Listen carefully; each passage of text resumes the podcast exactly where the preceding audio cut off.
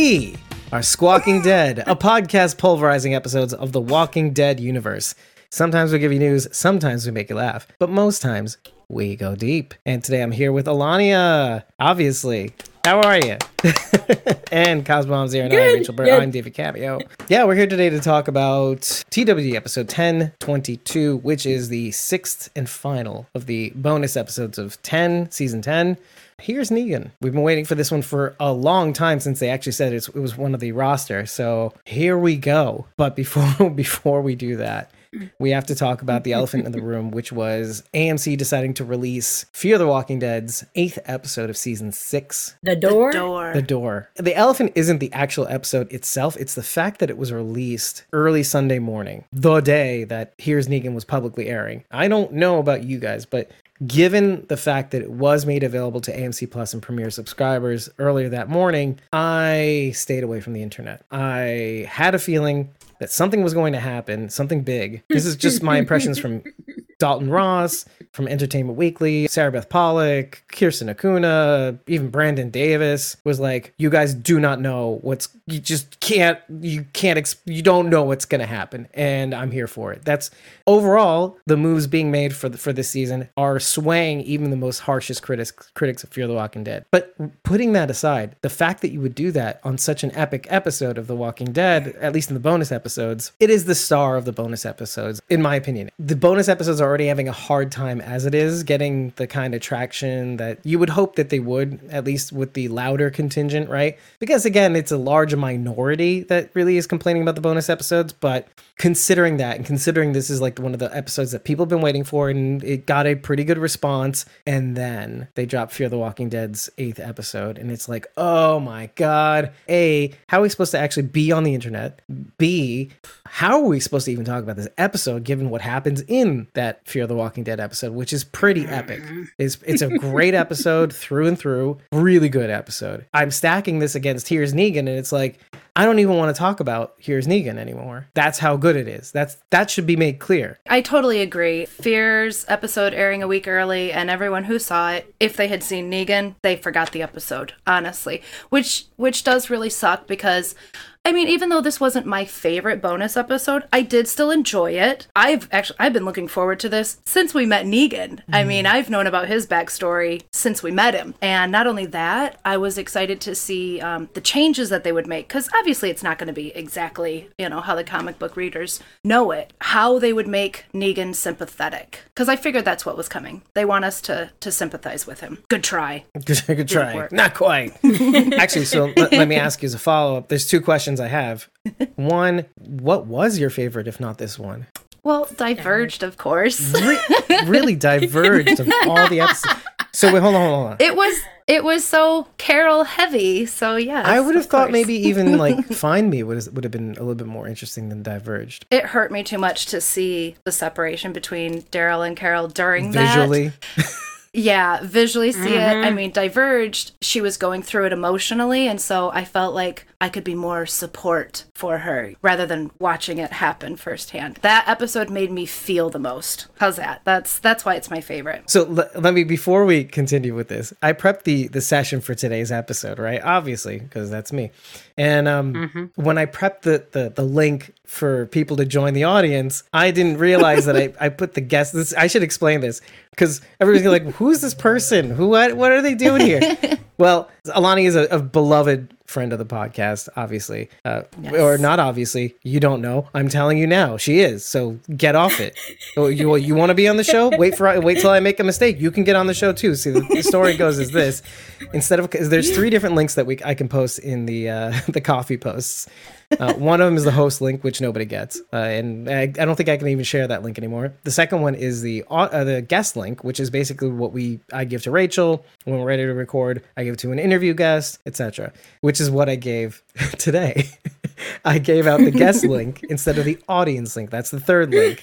And that's the, the ability to be in the chat as we record. Obviously, if you don't know what we're talking about, when you back us on Ko-fi.com slash squawking dead, you have the ability to join us in our recording sessions, to get the unedited episodes after we're done recording, and the ability to join us on stream on Jackbox games uh, every Wednesday at either 7 or 8 o'clock p.m., depending on how I feel. Whenever we feel Yeah, like it. whenever I feel like it. 7 or 8, whatever. Deal with it. Just sit by your phones and wait. Deal with it. so, Alania, if you had to pick a favorite of the bonus episodes, what would you pick? I still gotta go with Diverged. Hmm. Yeah. I just enjoy watching Carol on there. Melissa McBride is awesome. And Dog, he was cool. Seven tore it Hey. up. Let's not forget the rat. That's Let's right. not forget the rat. That's true. The rat. The rat. All right, so let's talk about this episode because, like you said, it's it's something that most of the fandom, not all of us, I I would have been okay never having gotten this episode. However, I'm not going to. We're addressing the question you must have is, Dave, what the fuck? Uh, I thought you said no uh, pre-apocalypse flashbacks. Well, we did get one at least as as part of the package. If you remember what I said last week about how they would do it, I, there is a sort of pilot episode esque style to the flashback. The reason why they go back in time is to show the scene where he where he doesn't return the the, the jacket, and they they show him having basically like a midlife crisis. He's kind of stuck in a rut, can't get out of it, and then the apocalypse happens. He's playing the game. Yeah, He's yeah, playing the game. exactly. Yeah. To literally, li- literally telling the kid, "You better get your shit pants on because you're gonna shit your pants." Like, right? And you know what? It's funny because you see this and you're like, "Oh yeah, I have a friend or my husband's friend who is in the same position, right? Like playing video games and like I'm out of work. This is COVID times, right? Sure. There's, it's so easy to relate to a character like that. And especially since this was filmed during COVID, it just makes sense. So I can see how that could actually get a lot of people connecting to this character. this episode definitely did make me emotional but but the only reason is because it is so hard for for me i don't know about you it was hard for me to separate negan from jeffrey and lucille from hilarie mm-hmm. because i would just mm-hmm. see this beautiful married couple in love and that was beautiful to me. And then i would remember no it's negan. And i'm like stop it But I think that was a good tool to use though, because these shows know what they're doing when it comes to casting and stuff like that. Like, had it not been Hilarie, I'm sure it would have been fine too. But there is just something about the epicness of Negan and the thought of not using Hilarie is almost like foolish Yeah. in a sense, because you want to see that stark contrast. You want to see a loving Negan that absolutely adored his wife. Obviously, didn't really appreciate her at the time, but after having gotten the diagnosis and then showing up for her, you want to see that side of Negan. You want to be able to get that, and you're not going to get that with some other. I mean, you will get it with some other actor. Let's just be honest with some other female actor. But I, I think it was a good hack. I think it was a good hack to get Yeah. all those kissing scenes, to get all those mm-hmm. loving scenes, to feel the genuine emotion from these two actors, human beings. Listen, when I was watching it, I agree with you. I was kind of like, is this the is it the couple in real life or is it the couple in screen life? And at some point, it Both. didn't really matter to me. yeah, yeah, eh, right, exactly. It didn't really matter to me. That's what I'm basically saying. You want to criticize it a little too. Not at all. But once I remembered the on screen couple, you know, my thoughts and my theories changed after that. I mean, they are really, really trying to sell us on this sympathetic Negan. This, you're like, look at what a good guy he was, which tells me that one, he's probably going to be around for all of season 11.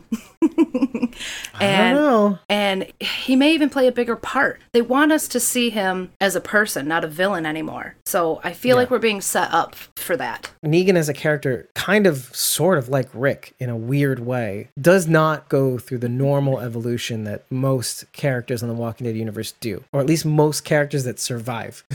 the thing that we always say about the Walking Dead universe is that the characters become the people that they were meant to be. Negan doesn't become the person that he was meant to be. In fact, when Negan comes comes into the apocalypse, he becomes something he thought he had to be in order to survive it. But he doesn't become what he meant he's meant to be. It's only at the end of this episode when you see him sort of smiling that he finally opens the door to, to the possibility of who this person could be now. Mm. Because now he's ready to put what he thought he had to be, kind of what Rick thought he had to be in order to survive, survive the apocalypse. Because look, look Daryl was made for this world, right? He's built to survive, but now he has to learn how to be a person. Hmm. Michonne seemed to just gravitate to this world. She was ready. She came out sword swinging, chopped off the jaws and the, the arms, and this. She, she got this. She got it. Andrea, especially, like I, I just had a conversation about about Andrea the other day. I was just like, look, say what you want about how annoying she was. She got it just kind of like sort of like Shane did, even though they were both kind of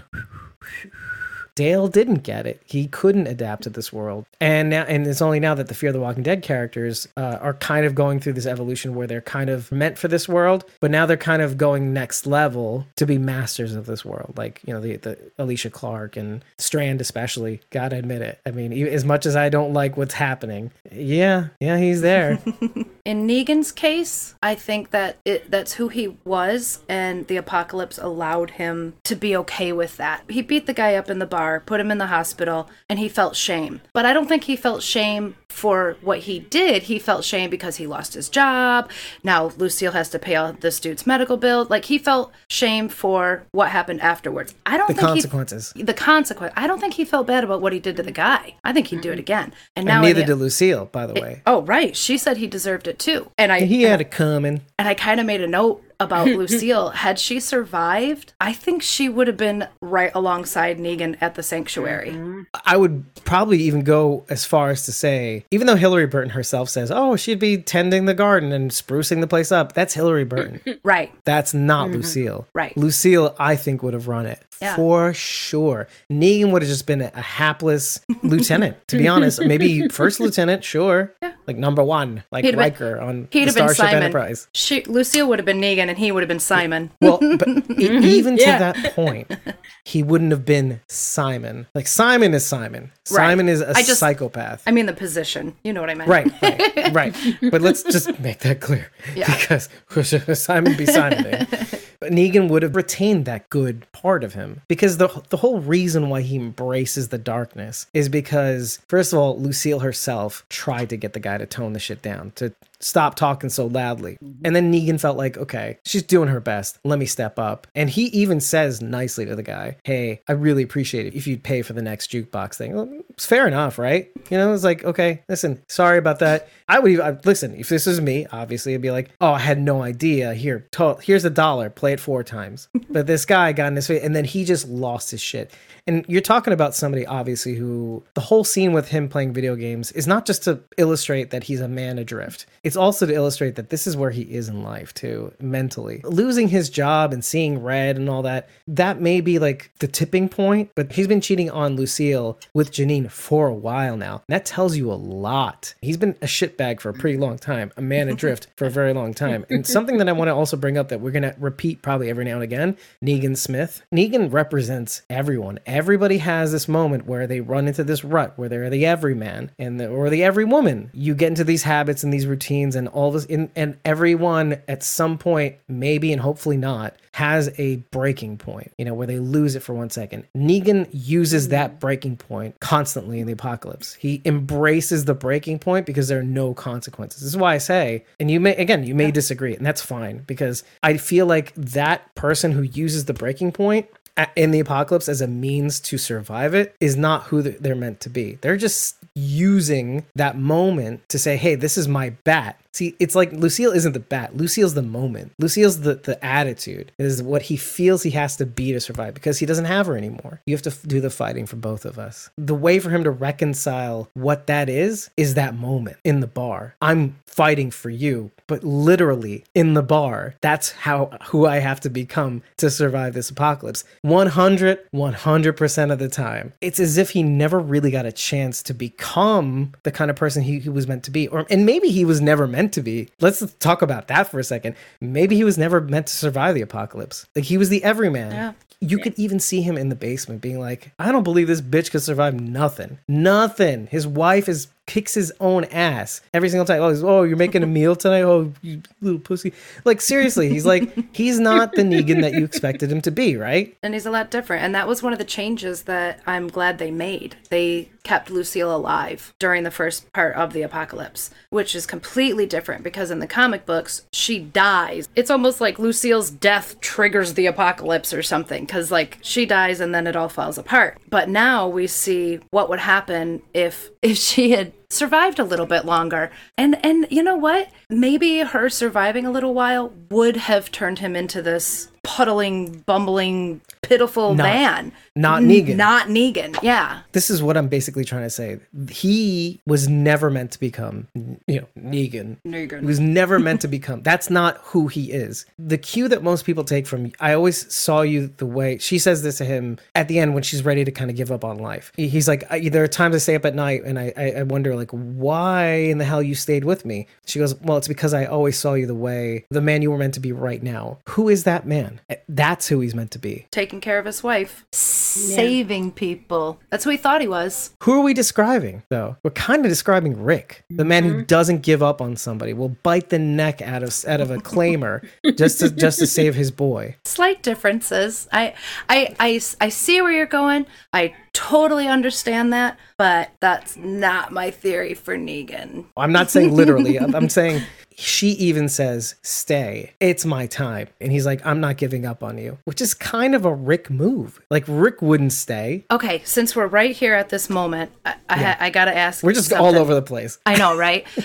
so when she asks him to stay, I saw Lucille realizing she was she was going to die. She knew she was going to die. The treatments weren't working and she just didn't want to be alone. She knew that if he went out and looked for this medicine, she would die while he was gone. And she was asking him, "Don't let me die alone." And he left anyway. Part of him had to know that it was possible. He he had to know that she might not survive it. She might be gone when he gets back. So a part of me feels like he left to avoid that, which in my personal opinion, is selfish because now here she was all alone, died alone. Here's why I say I don't agree. And this is me projecting. That's what enables me to understand the character a little bit more because I do feel like he and me are on the same page. Um, but let me just say what Sharon D says. He said as much as the end. He's saying while he was putting Lucille to rest, let's say in the fireplace, that he was a coward and he ran because he didn't want to see her in pain. I think part of that is true. I also think that part of it is genuine too. Like you have to remember that she didn't die from cancer. Right. She died because she killed herself right. Right. away. I think there's a little bit more to that, that than even the actors understand. I mean, I'm being bold by saying this. I, I recognize that. But I think part of understanding Lucille is saying, I think this was her gift to him. You need to stop holding on so hard to hope. I- And this is the weird irony about how, who he becomes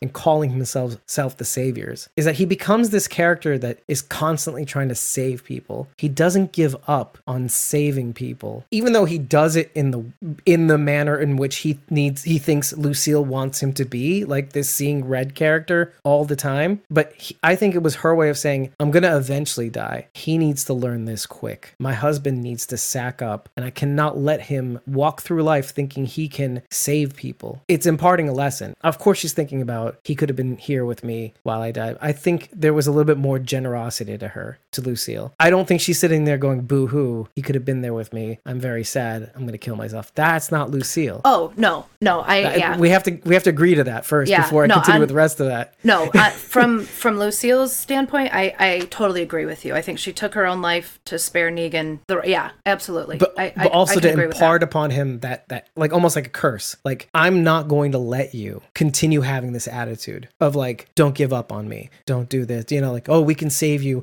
We're going to go through hell and high water. We're going to save you. Like no, dude, this is the way things are. Negan, this is the way things are. I'm going to go, but if I go, I don't want you to keep thinking that you can say even if you save me. This is what I'm saying. This is what I'm saying. Even if you manage to find the thing, I'm eventually going to I'm not built for this world. I this is where I'm leading to. I'm not built for this world. I was a boss, a bitch boss in the old world. I had my shit together. I I was the breadwinner. I mean, whatever you were doing in the high school, that's so cute, gym teacher. That's so cute. Yeah, I brought home the bacon. I'm paying your fucking bills after after you busted that guy's face in his life in the hospital, probably. Right. But like, I I'm the the boss bitch. But like in this world, I'm crumbling away. And even if I survive this thing, I don't think I want to live in this world. To be honest, that's what I'm. That's what I'm thinking. I had my licks. I had my kicks. Like I was a I was a fucking boss in the old world. I, now what am I? I kind of felt like Lucille would have would have thrived because she was the one who wanted to put the walker down. She's like, "You need to go take care of that." She said it several times, and he's like, "Oh, we'll just turn the generator off, and they'll wander away." And she's like, "No, you need to go take care of it." And then she's the one that put him down anyway. I I think Lucille was tougher than we give her credit for. No, no, no. I 100% agree with you. I 100% agree with you. Here's the here's the thing. I just I just thought of this now. If that's the case, then why is she with this pussy? Because here's the here's the thing. And no, and I, I said this on purpose because she kind of he. Oh, I only say it because he said it in the episode, so I'm copying him. He said it to the gamer teenager. So there, it's this weird paradox. Okay, let's let's run the scenario. If she was to live and survive, imagine in your head right now the Negan that doesn't get the lesson she imparts on him by killing herself. Would they have st- stayed together? Given what you just said, she survives, moves on, killing walkers. He continues to be a pussy, right? If I think only if he continues to be a pussy. I mean, Right. But I could see them you know, toughening up together. Her being alive Like makes so he Eugene. doesn't have to become Well, yeah i guess like it, essentially just like that right? Which is the irony because i that's i love that little bit of irony with him and the goggles and everything like that and gearing up kind of like eugene might have done right? I love that little parallel like this is why i think negan gloms onto eugene. Oh you're me in the basement. Happy days Thank you for saying that, Lania. But then you have this issue. If he does not become the man she even wants him to be, because you can see she's clearly annoyed with him. I mean, she's trying not to show it. It's like, it's okay. Drags her chemo equipment back downstairs, like after shooting the walker. It's like, it's okay. But if I have to do this, like, three or four more fucking times. I'm gonna kill myself just to leave this world, just so I don't have to deal with your pussy ass, right? But here's the here's my point. It is a paradox because if if he was to ser- save her, let's just say, and she doesn't kill herself, and they live past this moment, I'm sure she. The thing is, I'm sure 100% that she loves him, sees him as the man he was he was he is now, the doting person who cares for her and is always gonna be have her back and be there for her. You can love somebody and not want them anymore, especially because of circumstances. There is a mm-hmm. paradox here. I immediately think of Dwight and Sherry. Mm-hmm. And I have those similar feelings too, because back then, before Negan became in the picture, I'm like thinking, yeah, that makes sense. This, these two get stronger together the more they're out there. They survive. They have to do things they don't like to do, but they accept it and they move on. Then they meet Negan, and circumstances change. And she does. Th- she has to feels like she has to do things that he is not entirely comfortable with, but that's how you survive. And then, and you see this in families all the time. They, they circumstances happen. Let's say a child dies. God forbid a child dies, and they're never the same again. You can't force Yeah. people to be together. And so this is kind of one of those circumstances where you just got cancer at the start of the apocalypse. And then like you have this chemo and all that stuff. And it's like, and now, now you're in the apocalypse. These are two different circumstances happening in tandem right now. So like you can love each other all you want, but if you have to live and move through this world together as the old people, I don't know. Marriage is split for less than the zombie apocalypse. To reiterate the paradox, say Negan saves her. Who's to say that that Lucille will even want to be with a pussy like him? Which is weird because I think there's a part of her that offs herself to say, I think if I'm not going to want to love you anymore by the end of this and you save me, I don't want to live in that world. I love you and I don't I don't want to have to survive that world. I think I need to give you a gift. This is what it takes. Now he takes that gift and goes a thousand percent with that gift. And listen, again, I'm reiterating fully, you don't have to agree with me. I'm just thinking there is some poetry in like her saying, I'm giving you a gift. I'm offering myself to give you a gift because you need to sack up. You you cannot live in this world thinking the way you're thinking right now. Honestly, I think had Lucille survived, I think she would be sort of a leader, but I think she would also be whispering in Negan's ear, and he would still be doing all the same things he would have done under Lucille's direction. Let's do a plus one on that because I agree with you. But mm-hmm. much like Negan, she would have multiple husbands. For sure. Hmm. For sure. Well, For then you, sure. have, Daryl. then you have to go back to the comment where you. Well, Maybe Dwight, maybe. But then you'd have to Or go back to when you just said she 100% loves him. Oh, yeah, 100%. Mm. But she can't stand him. That's the thing. She, because he never becomes the man the, the man that he was meant to be. Now whether that's one seeing red negan the negan that we know all the time or the negan that emerges by the end of this episode neither of those two things would have happened had she not offed herself. Neither of them. This is the gift she gives Right. gives to him. Now eventually he he takes to it puts her to rest and becomes the negan maybe now that he's meant to be in the apocalypse which incorporates has to incorporate the old negan. You are who you are. You're not changing overnight. Again if she survived she wouldn't be able to stand him. He's he would just never adapt. He might but still not fast enough. It just makes sense based on what we're seeing. Like they're almost at a breaking point even before the whole thing happens. She gives him a chance. She had a gun for god's sake. She's about to kill him for the discretion but she saw something in him. And i think that's what really carries her through even through the diagnosis even through almost getting like a death sentence saying the the chemo's gone. It's like but i still believe in you. You've proven yourself that you can be a caring person that can maintain their humanity and sack up and do the thing he needs to do you know survive this world. But you just need that little extra thing. You need to know that sometimes you like the elton moment in world beyond i don't blame my mom like mm. finally coming to, to the realization i don't blame my mom for being scared and having a moment because he was about to have his own by leaving percy behind. It's mm-hmm. similar to that. Like i need to know that i can do that and then deciding maybe not to but i need to know that i at some point i might have to give up on somebody. My mom was scared. She just needed to survive or whatever. Like i don't blame her. You know and this is elton saying to himself i i'm trying not to blame myself but now i now i see the choice that i have and i'm choosing to save him. Same thing different person same thing so I wanted I wanted to make sure I was right, but that is Leah's cabin that Carol takes Negan to, correct? Mm-hmm. yep Okay. Yes. All right. I, got- I gotta admit, there's something like very cool about having Carol back because because Duh. it's good that you brought that up. there, no, no, no. Do you feel what I'm saying? Yeah. She's like she's like acting all coy and shit. She's she, it feels like she's adjusted. She's a little bit more adjusted. She's being all like, yeah, I guess so. I guess it was me, not the council. Like that whole Yeah. like Yeah. this being like almost like a hybrid of it, the her with Ezekiel and her caroling. She does look like she's in a better mood this week. Mm-hmm. Did you like that? I did. Yeah. I loved her hair. Oh my gosh, her Yeah, wig was oh. amazing. Let's it was get to- so beautiful. clearly some time had passed. This is one thing I actually did have in my notes. It was two weeks from last Yeah. episode, right? From Yeah. Diverged. Yeah. yeah. The thing that creeps me out a little bit is that was her hair that long in the last episode, or did It was tied up in the last episode. We never saw it down. Okay? But there is something significant about that. Her her wearing her hair down. If I feel like right. I mean, the the expression letting your hair down. a Yeah. And it was so nice and like brushed and like smooth and shiny. Not to be all shallow, but yeah. I mean, I- I'm not saying you are. I'm just saying. I do hair. Well, they're, of course I'm going to notice it. it's supposed to signal something to the viewer that like okay Sure. she's she's more adjusted she's fairer let's say she's fairer skin because sometimes people will make people Yeah. look uglier or dirtier to to illustrate i'm i'm beat down um, i'm not quite myself Well, right? yeah, you know just like she was in Diverged. I mean, like you said, I mean, her hair was up, but it was Getting kind of like it. falling out. She was covered in plaster. She was, she was disheveled. So in this episode, we see her put back together. Her hair's nice. She's like, hey, I'm back. Maybe destroying the wall helped. Yeah. oh, yeah. Yeah. oh I, I got it out of my system right so yeah, that's great Yep.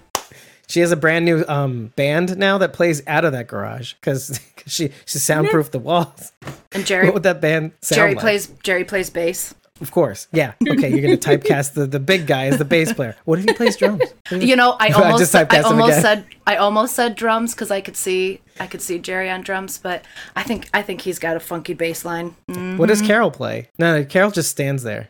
Carol's on That's the fine. keyboards yep. All right. or okay. the or the tambourine. God. Oh no, even better, the the triangle. The triangle. Ugh. Ugh. Fake instrument. Just kidding. Give her the cowbell. More cowbell. Jerry, give me another bass line. Anyway, sorry. I'm done. we got it. The Apocalypse Band. Yeah. Shittiest band in the world. What? Anyway. So look, she's good at everything. She's not going to be good at this. I loved that line too. Is this uh Carol seizing the reins type of situation from Negan? He knew. Yeah. He knew. what's Eh. great about that is that like it's supposed to tell you, oh, mm, this Negan's not gone. The one that reads people very well. All the scenes with them together too are just so electric. It's like these two, one knows what the other's thinking but doesn't say it out loud, Carol. The other says too much. but you you appreciate both of them for what they are too. The one's sneaky. Like yes, Carol's sneaky. Let's just put it out there. She's sneaky, but she does it for, you know, for the greater good. Yeah. Negan is not sneaky. He is one thing I, I, I love bringing back again is that when we haven't said this in a long time, Negan is honest. I was going to say to a fault, but like to a quality. Like one thing you can't fault him for is saying, "This is what I believe now." At the time, I might change my mind later, but I believe this now. Yeah. and you're going to get a whole earful of it. And it's weird because I kind of want to see more scenes with those two in- in them. There's this weird, gross thing where I'm like, in a way, these two people, like at this moment right now, understand each other best. And like, even if they might not like each other, I may be out of bounds. So you're going to strike me with a striking stick. At this moment, I feel like those two understand each, be- uh, each other better than Daryl and Carol. Negan and Carol do At- get at- each other. At this very moment, I would agree with you. But not forever. it won't be like Okay, that no. forever. well, from your lips to Gimple's ears. Let's be real here. Even at the start of season 10. Oh, God. Oh, my God. Yeah. uh, uh, Sharon, you just said hashtag Cargan. Wouldn't it be like Neral? Nero. Necro. Necro. Oh, oh. or Neral. Neral. Necro. That, that makes sense. Carol Aids. Oh, yeah. Um. I can see a little wrestling going on. Anyway, so let's. mm, I almost can't remember Carol and Daryl actually having an honest, like an honest moment though in this se- in all of season ten, even from Oh. the start, like when I he fishes her out from the boat. Right? I mean, it's weird I was, because, I was going to say bonds. But even then, it it was false. It was. There was sh- there was shadiness going on, hiding the the pills and stuff like that. Him knowing about it, letting it happen anyway, and like not calling her out on it. And, I mean, having her back, obviously, but but is having someone's back enough too, right? Sometimes you have to call your friend out on your shit, right? On their shit, if you mm, really love them, which he did. This is what I mean by this. Even back when they were searching for Sophia, he had no problem getting getting to his friend's face. Well, they, they weren't quite friends yet, but like he gave it to her all the time, and she appreciated it, even though it was hard for her at the time. And even then, from then on, they've been really forthcoming and honest. Carol didn't have to be kind of weird and just awkward. I mean, obviously they had a moment, they just had a fight, and Daryl, for the first time, is treading lightly instead of yelling in her face, kind of thing, like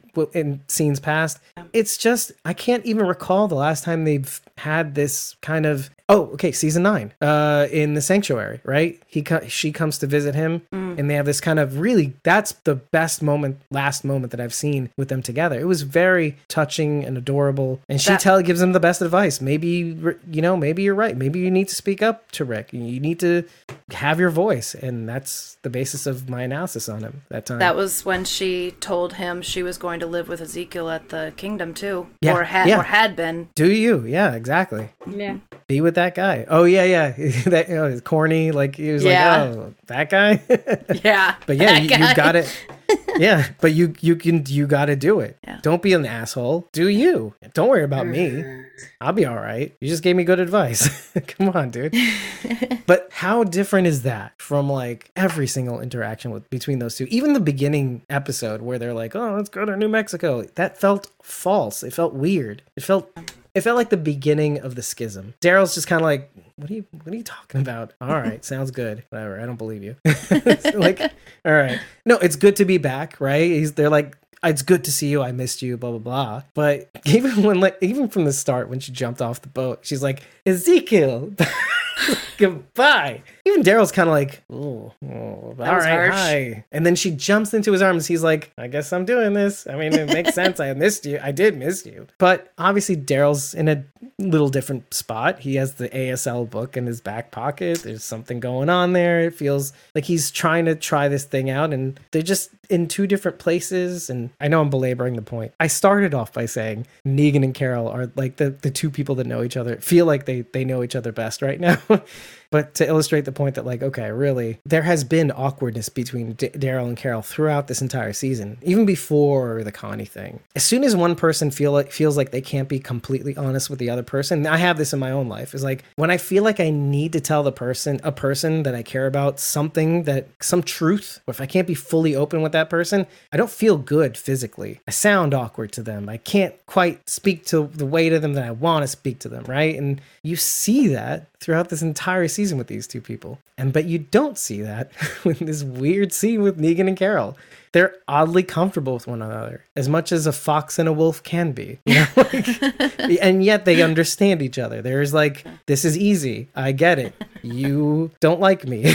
I don't like you, but I'll deal with you because you're. I respect the hell out of you. I don't respect you, but I'm okay with you. You know, like I, I get you. I get why you do why you do. In a way, this is Carol to Negan actually, and Negan's to Carol's like I respect you. Is anything I'm saying making sense at all? Yeah, Yeah. I think so. Do you hate me for it? A little. It's okay No. if you want to. No, I don't. Okay, if I'm if I'm gonna be if I am mad about anything, it's that you're pointing out the truth. Mm-hmm. I don't like it when the truth is shoved in my face like this. You're not going to get this anywhere else. SquawkyDead.com. but you know what? Wait, hold But- on, hold on a second. That's right, Squawky Dead. But you know what? It's not going to stay like that for long. They're going to fix whatever this is. And and okay, maybe not so much in Daryl's case, but Carol has a lot of personal fixing to do. So before she can even think about repairing anything with Daryl and their friendship, she has to be she has to be a whole person first. And it looks like she's Right. off to a good start in this episode. She's looking better. She's mm-hmm. smiling. I, I'm I'm liking where this Carol is going. You know what worries me the most is, is the, the same parallel that we drew with Lucille and Negan. I'm a little worried about what a what a well-adjusted Carol looks like because what if that well-adjusted Carol realizes, "Oh, I've been putting way too much of my shit on this friendship." Or maybe part of a well-adjusted Carol is like, "I don't need Daryl the way I think I need him all the time." Which is a good thing, and maybe that allows them to be like good, good, good friends, but maybe not quite the way we perceived them initially, like Well, soulmates. It would be But it would if that means they're individually great on their own, Yeah. why is that a bad thing? Like if that means people are in different places, but they're great now, well, that can't that can't be a bad thing. Mm-hmm. Right. Uh, That's why I worry a little bit because I like the soulmates slash kindred spirits slash whatever you want to call those two. But for as long as they're not quite 100%, I'd rather have them be individually 100%, in my opinion, because that's what we all want. We all want these people to best be them be- their best selves. Yeah. But if depending on one another to be that doesn't get them there, Yeah. then I would rather them not, sort of. And it would hurt, but it would be better if they were like whole, looking fair with the hair down. And it sucks, but I would rather them be great, you know, than than to be constant pain or whatever. Yeah, I like what you were saying, um, you know, about a well adjusted Carol. What would that look like? Well, first of all, I don't know that we've ever seen a well adjusted Carol so far. Honestly, I mean, when we meet her, she's definitely not well adjusted. Then she's looking for her daughter. Then it's, you know, this thing. Then it's that. Then it's this. I mean, there's always one thing after the next. And then when we, you know, when she was happy at the kingdom, that was all a fantasy. So that's not even being really well Was it a adjusted. fantasy? Of course it was.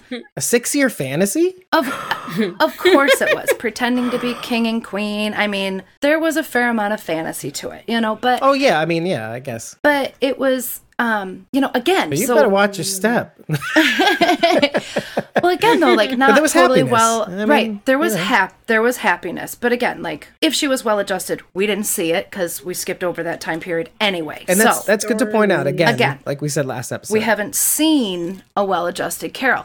If she were well adjusted, and then you mentioned maybe she realizes she doesn't need Daryl the way she thought she does, I don't think that's a bad thing because then this relationship can go from being codependent to actually a friendship. That would be That's a great. That's all thing. I'm saying. That's Yeah. all I'm saying. And and it may not look like the way we're used to because she has not been well adjusted. Mm-hmm. But maybe that's okay. Maybe they don't need they maybe they don't need to lean on each other. They don't have to be simpatico. They don't have to be locking arms as they kill walkers in a in a circle formation. You know, like that that's okay. They know that they Yeah. can, but they know they don't need to. It's always better to want someone in your life than need them in your life. Oh, Oh, uh I oh. lost Lania. Where did Lana go? She has to feed the meter, the internet meter. Oh no. Could you imagine what that looks like? I, I get- just pictured her like slipping dollars into her computer. I was gonna say like there's there's like a like like a billfold like right next to the router. Yeah, like like, like- when you're at the grocery store and you got to slide your bills into the feeder thing, and it keeps spitting it back out, and you're like, mother, just straighten it out and stick And it back in there, Wait, wait you're doing you're doing Yeah. this thing. Like, flattening it out. Yeah, exactly. did you see what I was doing? I could hear it. you- Yeah, yeah. yeah. You're familiar with that sound. I was doing it. I just didn't have any money in my hand. I don't either. I just had a piece of paper. nice, nice. That's how sometimes I envision Sharondy's internet connection. No offense, obviously, because it's not your fault. it's nothing you could do. I guess we could keep going because we we kind of have been. We've been we've been steamrolling Alania all night. I, I know. we just have I big. feel Per- really I have big personality. I feel really bad. Having her on the show is the equivalent of uh, when Walmart posts a price lower than they intended to, but then now you have to honor that price. That's that's literally what we just did. He's like, oh well, we have to honor that. So here She's you are on the show. This is not good. It's not going to make it in the final edit. I know. it's not something very flattering to tell. Some- This will be on the on the cutting room floor. But hey, I didn't kick her off. So hey, fuck you. No, not you, but the internet. Yeah, the the, internet. the said- greater internet. Fuck you for judging me. Well, I love the points we've been making tonight, though. Too. I knew I was going to bring up the the paradox, sort of in a way. Like, would she have wanted to be with him mm-hmm. had she survived? It's like I love you, but I can't stand you. you are the man I envisioned you to be, but that's for a, a world that's well adjusted, not for this world. Mm. I can't stand you in this world. I love you. You took care of me. Blah blah blah. That was for the old world. Yeah. This is the new world, bitch. You're I not built for this. Negan, who couldn't even kill a walker. Like, who is this guy? yeah, so this is exactly what I mean when I was trying to explain this whole thing, and, and it's a it's cool to kind of think about it like really deeply. Like this is this is really the reason why she does this. I think really, you need to know that you can't save everybody, including me. And if not for that gift, he would not have survived this world. You literally gave me the means to survive this world, and that's a lot to be thankful for. What if what it really was was a final fuck you for leaving me? Uh no, I, I don't think so. I did think about that though. I did think about that. Like you left to go I did save actually me. You, you left to go save me, and I'm gonna make sure you can't. But yes, that's kind of what I'm saying, though. But I like the message that that she left behind, and You- Charity even t- touched on it too. She Yeah. said sorry. You you're thinking Lucille's all sweet. I'm thinking Lucille's like savage. No, but sweet and savage, Yeah. for hundred percent sure. Not like against him, but for him. Yeah. for his sake. Yeah, for his yeah. sake. To be savage, kind of like he- Well- he's saying, "I'm not giving you a choice. I'm saving you." Yeah. She says, "Fuck you. I'm not giving you a choice." you can't Uh, save you- me. You're going to be Yeah. the man that I want you to be now. Not the way I always thought you'd be, but the way I want you to be. And I think he kind of understands that too. This is why he anthropomorphizes the bat. Having that context makes Lucille give me strength so much more meaning, right? Lucille give me strength, help me see red, give me the power that I I need to do the thing that I think you want me to do. It's so cool to have that context now because I never understood it to be honest. Yeah. I never understood it. I really didn't. I thought it was kind of cool, but I was like, but what does that mean? What does it mean? this is okay. I'm going to bring up the the moment that disappointed me in this episode. I'm just going to say a little bit because eh, I wanted Lucille to be the first person Negan put down with Lucille. Is that how it happened in the comic? No, No. no, that's just what I wanted for the episode. I wanted that to be like how she got her name. Hmm. I see what you're saying, but given what they were trying to do, you're saying without context, like without seeing this episode, you, that's how you kind of wanted it to come down, or is that No, during the episode. Yeah, while watching mm-hmm. it, I I thought he was gonna give her mercy with with Lucille.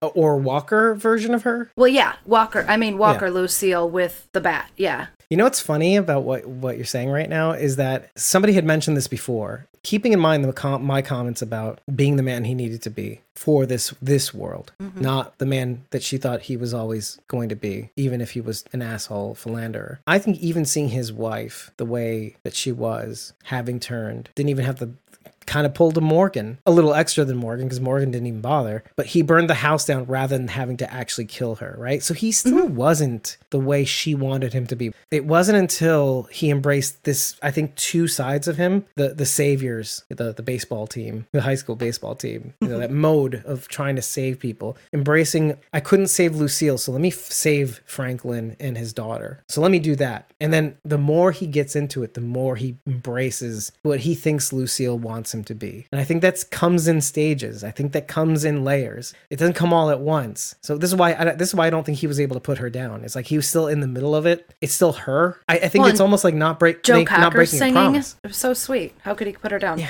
As long as it's like a, a, reminder of her, he can't even bear to to do that. To see red, it's like it's like his kryptonite. It's like I can't Yeah. do it. It's you. I get why he couldn't do it. I just, I just really, I, wa- I wanted him to. I just want, I wanted Lucille to be the first kill on the bat. That's all. But then it, it then that that wouldn't that the bat not be Lucille? Like this is this is like another paradox. Like if he used Lucille the bat to kill Lucille the person, or to put down Walker Lucille, would that bat then be Lucille if Lucille killed Lucille? right? Like there's a little absolutely because now it's drenched in Lucille's blood and it's seeped into her, and now his Lucille is forever a part of Lucille because she's wood and it's soaked in. okay, here's me taking a 50,000 foot view and appre- appreciating your comments. I get it. I do get it. What your logic is sound. You know, your truth, you're living it. Uh, That's right. I think from my point of view, there's like a, it's a it's a little bit paradoxical. I think for as long as that person represents, I don't think he wants to put down that. I think he actually just kind kind of want to wants to keep the living or undead version of Lucille Oh, yeah. as Lucille, and I think he wants to transfer that to the bat, not by way of using her blood, because the blood. This is what I'm saying about Lucille. Give, give, give me strength. Lucille is the living embodiment, two handed grip of the man that she said by killing herself he needed to be to survive this world. And he feeds Lucille. That Lucille is alive. He feeds Lucille the red he sees in his eyes. You know, like, and so, Yeah. and so there is no dead Lucille. there's, there's like that archetype that he transfers from Lucille to put in that bat and says that fucker deserved it. like so, that so to use that on Lucille, he would never. That's that's what I'm saying. Is like he would never. That would betray her. It's like it's almost like like when you see a mobster movie, they'll have like a wife, but then they'll also have a uh, A girlfriend. yeah, like a girlfriend, right? Yeah, this is the this is the woman I fuck. This is a woman I love. You know, like this is the woman I love. I'm not, and never the twain shall meet. right. Friday nights are for the wives, Saturdays are for the girlfriends. Exactly. what are you What are you talking about with the bat and hitting loose? Oh God damn it! Come on, Rachel. Forget about it. Ah. I get it. I get No, I but I get get- I get your logic. I get it and I totally understand everything you're saying and it makes absolutely total sense.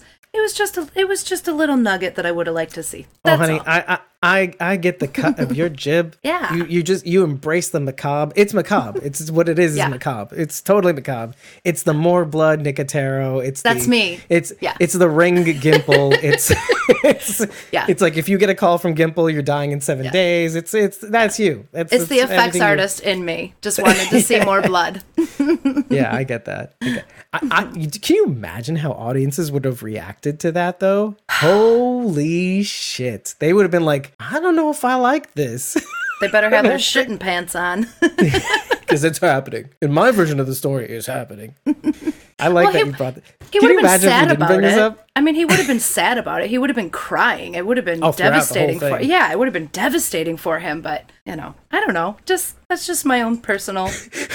Oh my god! thing. I just had this. I just had this thought like, you are so beautiful to me. Ooh, that's an eyeball. That's an eyeball. I'm doing this right. oh my gosh! Yeah. See, perfect. Yes, that's how it should have went down. I don't know. Per- perfect is the right word to use. Perfect for uh, me. Right. We'll go with that.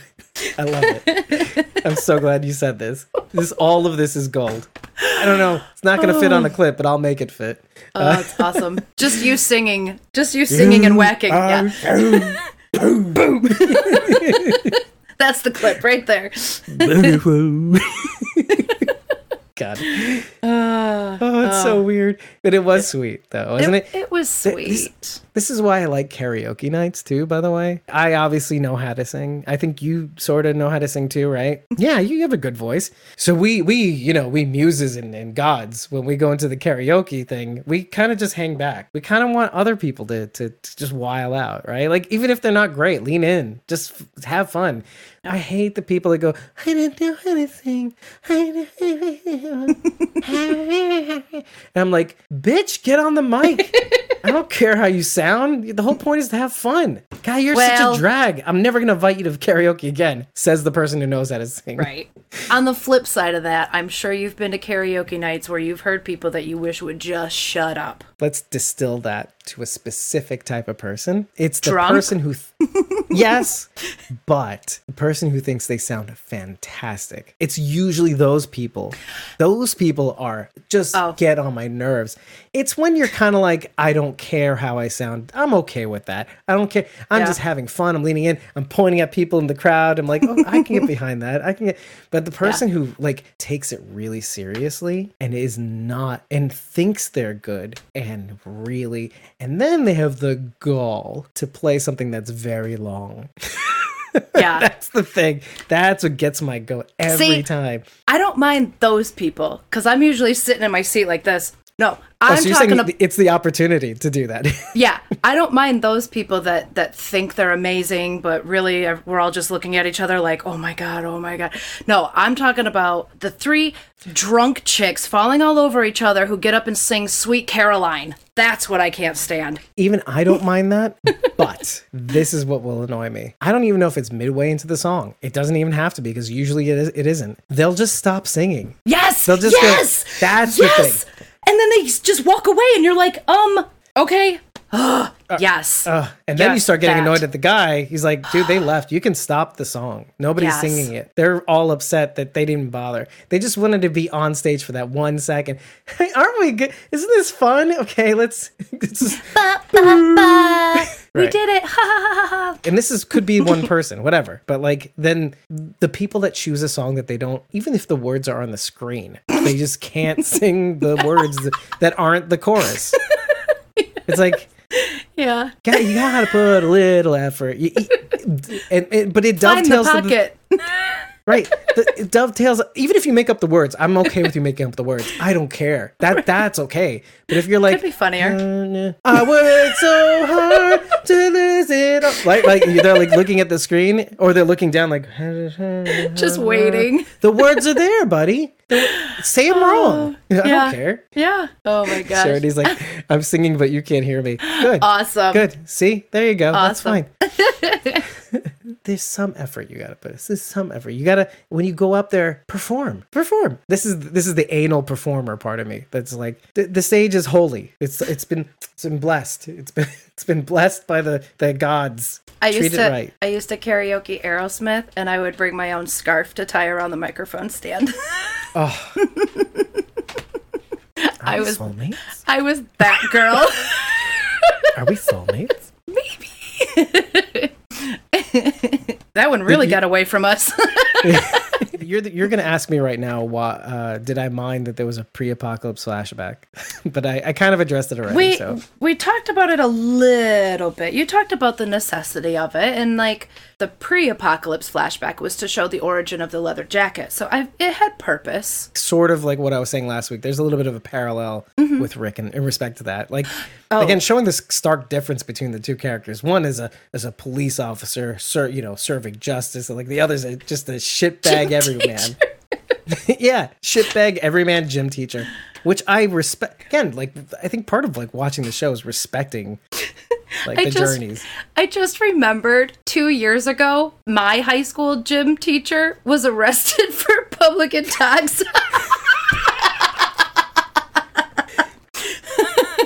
this was way after I graduated, but but I knew I knew him and his wife. Oh, Okay, let's go back to the beginning of the episode, can we? yes, I was gonna Okay. go there too. stark contrast from the rest of them and maybe a, lot of TWD episodes. No previously on, no Yeah. intro to the character. What did it what did we see? We saw Maggie taking little Hershel down the street, Hershel Rhee, showing him Alexandria at the butt crack of dawn, and Negan is out there. Now, what do you think was meant to be told by introducing the episode that way? That Maggie and Negan are in Alexandria at the same time. Just those two seeing each other was chilly enough. But then you throw in the song that they're singing, which was You Are My Sunshine, which of mm-hmm. course takes us back to when Carl sang it for Negan as he's swinging Lucille around uh, at the sanctuary. This was after Carl snuck in the truck, followed them there, shot a bunch of guys. Negan made him take his bandage off and show him his eye, and then he made Yeah. him sing for him. Yeah. And and you know Negan heard it because when Maggie says good morning to Barbara, Barbara's right there next to Negan, and Maggie does not raise her voice any, and Barbara can hear her. So you know Negan hears this song. I'm actually kind of wondering because Maggie doesn't know that he did that. That No. that Carl did, or maybe he said something about it. But I don't know. Anything's possible. Yeah. He made me sing "You Are My Sunshine." Like, come on, don't be a pussy bitch. You know you didn't tell anybody about that. But Right. anyway, now I said now like I got it in my system. I can't stop saying pussy. I don't think it was for Negan's benefit. But there's some irony to it, But he, I mean, he would he would remember that absolutely because he loved Carl. and I can see why that would maybe send him down this path of, of thinking back. Well, I think it's also How did I too. get here? Right? Like, how Right, did I get here? And how did I put my how do I get in this situation? The very situation of where like people are starting to think of me again as this brute. I'm among people who I'm unhireable, and yet here I am. The, that that where he was pre-apocalypse kind of thing. Now I'm Negan everyman again. Ooh. But it's also Maggie. I can see, and this it's there's this weird parallel between Lucille and Maggie. Maggie, the take no shit Maggie that by the way, I had no idea how many people did not like Maggie. Really? I really, I really didn't. I really did. I'm like ignorant, and yet I'm seeing it come out of the woodwork from all our certain segments of our bubble. oh wow. And I'm like, there. Part of me is like, kind of like, want to. I want to defend her. I'm like, bitch, you step in her shoes. all that she's been through, and then having the capability to lead her people to greatness. You know, even in the face of people being like, "Yo, this bitch be scary," but you know, our bellies are fed, or we're thriving, so I don't have the guts to stand up to her. Kind of shit. Like you become your end of the enemy that you end up eradicating. Like also like seeing her as kind of like a Gregory, like you know, Ooh. like ruling with an iron fist, my way or the highway. You know. Yeah. I mean, not quite, but yeah. like still, you know how good you have it until until it's taken away from you. Maggie's not my favorite character, but I don't hate her uh, by any means. I would I would defend her as a character, but I don't I definitely don't agree with all her decisions. I mean, she's flawed like the rest of us. Don't get me wrong. Initially, when season nine rolled around, and we are talking about taming wild horses, then we- eventually we started getting into what she had to do to keep Hilltop thriving. Mm-hmm. I was not about it. I was not about it at all. I was upset at her going against Rick's vision of trying to build mm-hmm. coalitions and to keep this thing up and have cooperation to p- keep up the sanctuary and the people and the the saviors. And I was like, look, they followed the wrong guy. They backed the wrong horse. You know, like it, they shouldn't all have to die, and we still don't know what happened to them. But then part of me was just kind of like, but I get it. You got to give each settlement the right to figure out how they want to lead, and if and if the a leader decides they don't want to lead th- lead their community to ruin in order to support another, part of me is like for that. It's like this is the apocalypse still. Come on, people. This is mathematics 101. It's like one plus one equals two. Uh, if I give you one, my community has less than one. So I was just like, yeah, I get you, Maggie. I get it took me a while, but I was just like, I tried to understand it because we're Rick stand. We come out of the box Rick stands. The box includes batteries, i- i- aka us liking Rick. It's not fair. Yeah. But if you take a moment to think about it, it's like, well, yeah, I can like Rick, but I can also appreciate Maggie's position. You know what? And this is the problem. And it's good that we're talking about this now because I don't think we've really properly addressed it. Just like we didn't see Carol in the Magic Kingdom, you know, being thriving as it's in a six year long marriage, we also didn't see uh, the time jump from when Negan fell to when we saw him in the cage, all fucked up, like with the big beard, and, and somebody cut their hair really badly, like cutting skin. We didn't see that time jump. So we didn't get to see Maggie and, and Hilltop thrive. We didn't get to see all the po- all the politics happening back and forth. We didn't get to see the sanctuary crumble. We didn't get to see the Hilltop thrive. We didn't get to see all the, the hidden angst that Gregory had between she and Ma- he and Maggie. And we also didn't didn't get to see her at all for throughout this. It seems like, by the way, 12 years into the apocalypse is pretty accurate. 12, 12 years and seven months. Yeah, that's a long time, isn't it? Which, by the way, lends credence to our theory about April 2008, possibly. Aren't- di- Didn't that? Didn't your tits get a little jiggle from that? Mine did. I did. I Seriously. did get. I did get pretty excited, and it was um was it Charity? Wasn't it Rebecca Punch? She had said May of 2008 was her timeline. Yeah.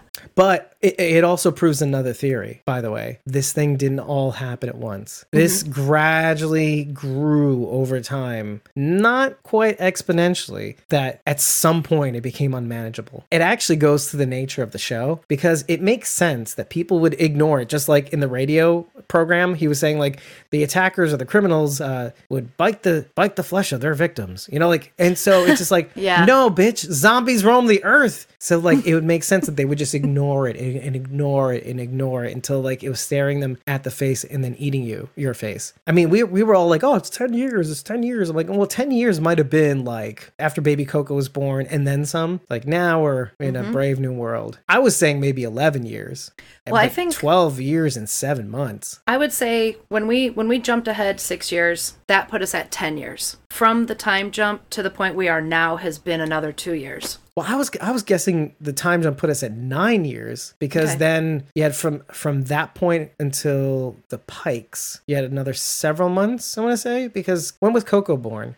After the Pikes, right? I have to assume because there was Yes. another big time jump from then. Yes. Okay, It was after the fight. Now, see, you know, I all of my timelines are based on Judith. yeah, I know partially. Yeah, uh, this Yeah. from my end. Yeah, So when I when we did the time jump, I had to, to guesstimate that, and I guessed Judith was about about ten, about nine or ten years old after that time jump. So if you take into account all of Lori's pregnancy, then giving birth, then before the baby turns a year old, it would I- it I- would time out. the key thing to helping this out is ha- knowing how long Rick was in the hospital, even after the the fall happened. Mm-hmm. Uh, and I think it was about two months. Yeah, I was gonna way. say eight weeks. Yeah. And I think the time he wakes up is exactly when I think, well, not like exactly when technically Fear the Walking Dead starts a little bit. I think maybe even when he goes into the hospital, I think is, is when it starts. We could get stuck here all day, but it's just fa- it's fascinating to note. It's fascinating to note how going from thinking like, oh, 10 years and seven months, maybe 11 year, 11 years and three months or something like, no, it's 12 years and seven months, buddy.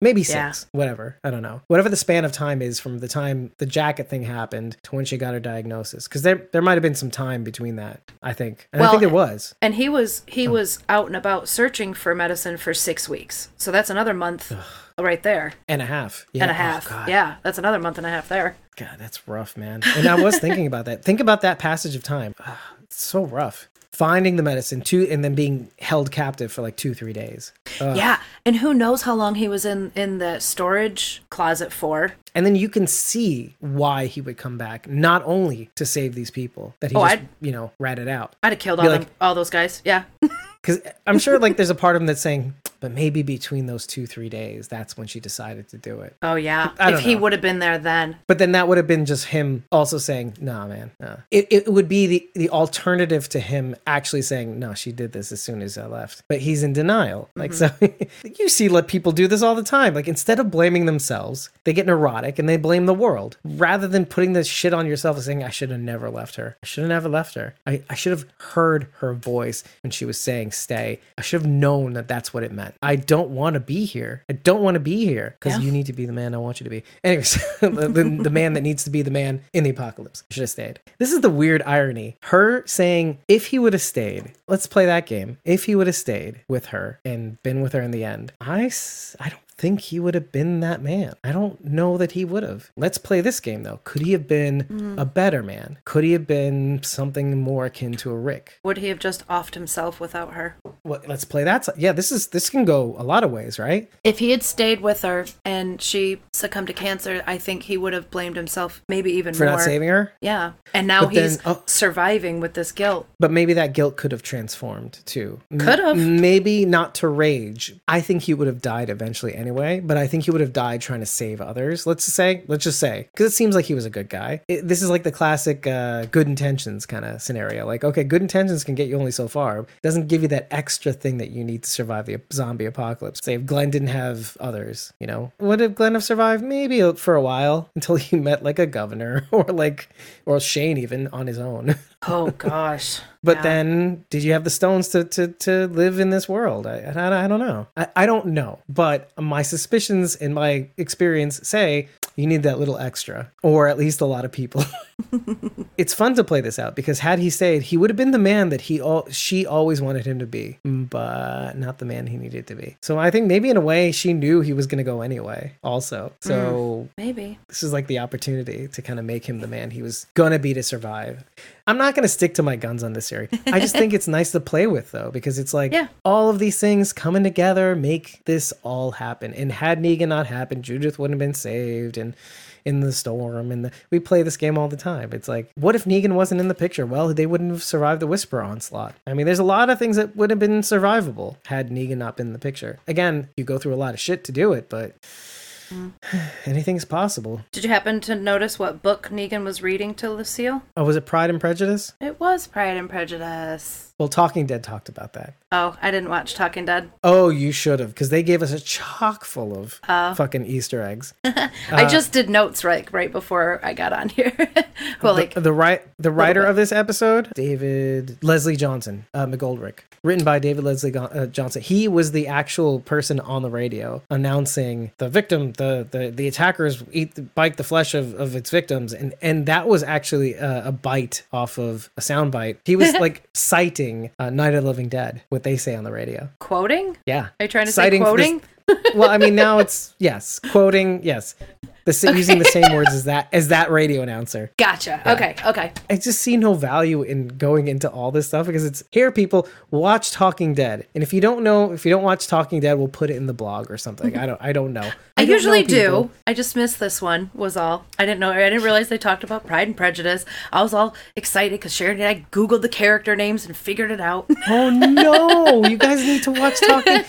Well, part of what is funny about the version of Pride and Prejudice that he's reading, it's Pride and Prejudice and zombies. It's not Pride and Prejudice. Okay, I didn't say this at the time, but I was gonna tell. Well, I told Sharon I've never read Pride and Prejudice, so I'm not familiar with it. I didn't know it. I'm like the only Pride and Prejudice I know is Pride and Prejudice and zombies. that, which I think he had a That's hand funny. in, if I'm not mistaken. But that's Oh, that's, that's the one. That's that's what he's reading, and Yeah. that's what makes it even funnier when he goes, "I, I can't read this. This is just awful. it's- it's just awful." I love that he calls her Mama. Mama, this shit sucks. He's just like, oh, oh. Yeah. It was great that they had D- David Leslie Johnson McGoldrick on Talking Dead because he was able to give you all these, even the biker gang's uh, outfit name, Valaks Vipers, V A L A K S. Oh, and of course, Lucille's wearing the Half Moon shirt. when? I think near the beginning. No, I can't say I paid attention to her her shirts. I was more I was distracted by her hair.